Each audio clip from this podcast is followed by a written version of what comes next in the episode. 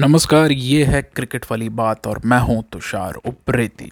तो खबर आप सभी तक पहुँच ही गई होगी और पहुँचे भी क्यों ना, क्योंकि क्रिकेट जगत की सबसे बड़ी खबर ये बन गई है। तो हुआ कुछ यूँ कि एक तरफ़ बीसीसीआई ने चुननी थी अपनी टेस्ट टीम दक्षिण अफ्रीका के दौरे के लिए, लेकिन जब प्रेस कॉन्फ्रेंस होने लगी ख़त्म तो दो नई चीज़ें निकल के सामने आई।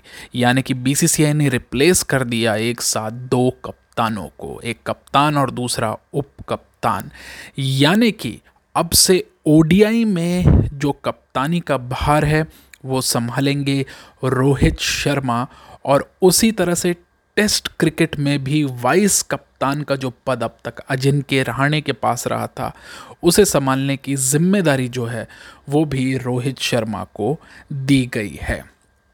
इससे बहुत कुछ पता चलता है, इससे ये पता चलता है, एक तो बीसीसीआई और जो सिलेक्शन कमेटी है, उसका कहीं भी भरोसा जो है वो नहीं है अजिंक्य रहाणे के ऊपर। वैसे भी पिछले एक साल में 20 से कम की औसत पर उनका बल्लेबाजी प्रदर्शन रहा है टेस्ट क्रिकेट में। पहले ही वो अपनी ओडीआई और टी में जगह टीम से गवा चुके हैं और अब एक तरह से तलवार लटक रही है उनके ऊपर टेस्ट टीम से भी जवा, अपनी जगह को गवा देने की। तो ये रही एक बहुत ही बड़ी और अहम खबर, और इसमें एक जो सबसे अहम बात निकल के आई वो ये कि विराट कोहली जो है वो नहीं करेंगे ओडीआई क्रिकेट की कप्तानी। यानी कि सलेक्शंस जो अब हैं, वो उस पर कम से कम वाइट बॉल क्रिकेट पे उनका ज़ोर नहीं रहेगा। बल्कि उनकी जगह वाइट बॉल क्रिकेट में पूरी तरह से ले ली है रोहित शर्मा ने। कप्तान रोहित शर्मा जिनके तमाम लोग कायल हैं, उनकी कप्तानी करने के तरीके के जिस तरह से वो कप्तानी करते आए हैं आईपीएल में या जब भी उनको मौका मिला है भारतीय टीम का कप्तान बनने का एज ए रिप्लेसमेंट कैप्टन तब तक उन्होंने अपनी जगह पूरी मजबूती से दर्ज कराई है। तो ये बेहद बड़ी खबर निकल के आई और एक नज़र डाल लेते हैं कि क्यों इस फैसले पर पहुँचना पड़ा सीनियर सिलेक्शन कमेटी को? सबसे पहले उस ट्वीट की बात जिसे करके सीनियर सिलेक्शन कमेटी ने तहलका मचा दी। वो ट्वीट कुछ इस तरह सा जो बीसीसीआई के हवाले से किया गया था। The all India senior selection committee also decided to name mister Rohit Sharma as the captain of the ODI and T twenty teams going forward यानी कि पूरी तरह से साफ़ कर दिया गया है कि Rohit Sharma white ball cricket के कप्तान होंगे और विराट कोहली का वाइट बॉल क्रिकेट का जो दौड़ था, वो कहीं ना कहीं अब ख़त्म होता हुआ दिख रहा है। अब वो बतौर खिलाड़ी तो रहेंगे, लेकिन बतौर कप्तान वो वाइट बॉल क्रिकेट में उनका दखल कम होगा। कहीं ना कहीं इसमें जो सबसे अहम बात ये रही कि सबसे पहले तो 2019 का वाइट बॉल क्रिकेट का 50 ओवर का क्रिकेट विश्व कप जो न्यूजीलैंड से हार के हमारी टीम बाहर हो गई थी और जिसके बाद महेंद्र सिंह धोनी ने संन्यास ले लिया था आ, उसमें जो हार थी वो बहुत ज़्यादा चुभी है। आ, सभी लोगों को और उसके अलावा टी ट्वेंटी विश्व कप की जो हार थी जो इसी साल देखने में आई और इसके साथ ही डब्ल्यू टी सी जो टेस्ट चैम्पियनशिप की श्रृंखला थी उसमें जो हार थी वो भी जो देखने में आई बहुत ज़्यादा चुभी है। एक ही टीम ने यानी कि न्यूजीलैंड ने इन तीनों फॉर्मेट्स में भारत को पूरी तरह से धराशायी कर दिया था और सवाल उठने लगे थे कि आईसीसी ट्रॉफीज़ जीतने में कोहली पूरी तरह से नाकाम रहे हालाँकि रिकॉर्ड्स जो हैं, वो कुछ हद तक वाइट बॉल क्रिकेट में उनके पक्ष में भी जाते हैं। उनके वाइट बॉल क्रिकेट के जो रिकॉर्ड हैं, वो उतने बुरे नहीं हैं। लेकिन टाइम्स ऑफ़ इंडिया में एक खबर छपी है और उसमें ये कहा गया है कि Kohli refuse to step down as a captain. ये मुझे लगता है कहीं ना कहीं थोड़ा सा हार्श होगा कहना कि रिफ्यूज़ टू स्टेप डाउन या अगर इसे दूसरे नज़रिए से देखें तो सही भी है क्योंकि कप्तानी कोई भी नहीं छोड़ता है, उसे हर बार हटाया ही जाता है। तो विराट के रिकॉर्ड पे अगर बात करें तो ओडीआई में पंचानवे मैच उन्होंने खेले हैं, बतौर कप्तान। जिसमें भारत को पैंसठ में जीत दिलवाई है सत्ताईस मैच जो हैं वो हारे हैं एक टाई रहा है और आ, नो रिज़ल्ट जो रहा है वो दो मैच है। इसी तरह से टी ट्वेंटी पर अगर गौर करें तो पचास मैच खेले हैं तीस मैच भारत जीता है सोलह में हार है दो टाई रहे हैं और दो का रिज़ल्ट नहीं निकल सका है। तो विराट कोहली का जो दौर है बतौर कप्तान वो एक तरह से समाप्त हो गया है और नए कप्तान अब जो हैं वो रोहित शर्मा हैं और रोहित शर्मा ये जो नया दौरा होना है साउथ अफ्रीका के साथ, इसमें ओडीआई श्रृंखला जो खेली जानी है, उसी से टीम की कमान संभाल लेंगे।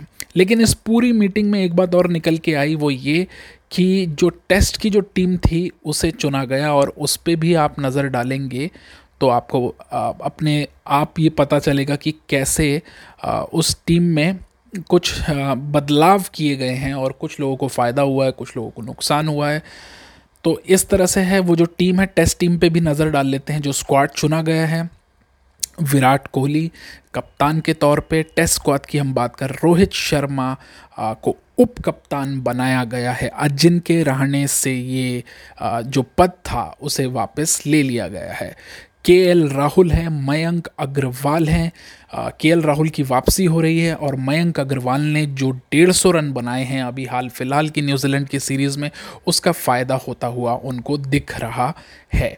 चेतेश्वर पुजारा अजिनके रहाणे, हालाँकि रहाणे की जो टेस्ट की जो अभी जो टीम है, उसमें जगह पूरी तरह से ख़त्म नहीं की गई है क्योंकि कप्तान विराट कोहली और विराट कोहली के अजिनके रहाणे बहुत ही चहेते और प्रिय भाई जैसे खिलाड़ी हैं और उन पे वो भरोसा भी जताते हैं और वो डिलीवर भी करते हैं। हालाँकि पिछला एक साल उनके पक्ष में नहीं गया है। तो अजिनके रहाने को बरकरार रखा गया है।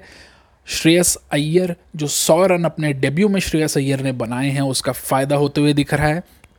इसके अलावा हनुमा विहारी की वापसी हो गई है। इस टीम में हनुमा विहारी को जगह दी गई है। ऋषभ पंत को बतौर विकेट कीपर साथ ही वृद्धिमान साहा को भी बतौर विकेट कीपर वृद्धिमान साहा ने हाल फ़िलहाल की न्यूजीलैंड के साथ खेली गई। श्रृंखला में अच्छी बल्लेबाजी की थी रविचंद्रन अश्विन और जयंत यादव।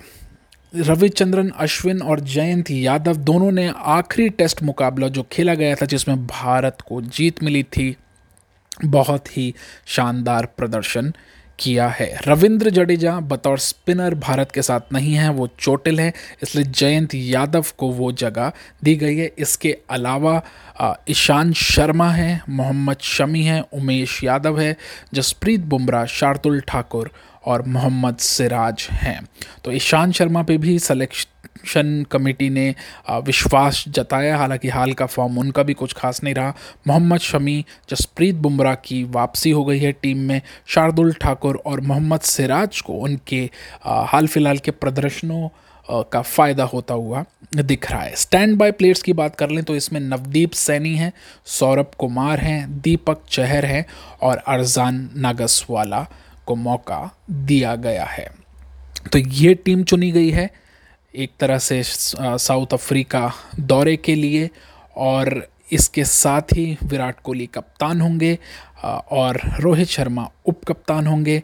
लेकिन के राहुल की वापसी हो जाने के बाद और मयंक अग्रवाल के फॉर्म में होने की वजह से अब ये सवाल भी उठता है कि बतौर ओपनर क्या रोहित शर्मा ही खेलेंगे के राहुल या मयंक अग्रवाल के साथ, या वहाँ पे कुछ बदलाव होगा। क्योंकि इस टीम में हमको रोहित शर्मा, के राहुल, मयंक अग्रवाल तीन ओपनर नज़र आ रहे हैं। और अगर पिछले मैच का हवाला दूँ, यानी न्यूजीलैंड के साथ खेले गए टेस्ट श्रृंखला का तो चेतेश्वर पुजारा को भी ओपनिंग करने भेज दिया गया था शुभमन गिल के चोटिल होने की वजह से। तो ये है लब्बो लुबाब इस पूरी सिलेक्शन कमेटी ने जो फैसले किए हैं उसका।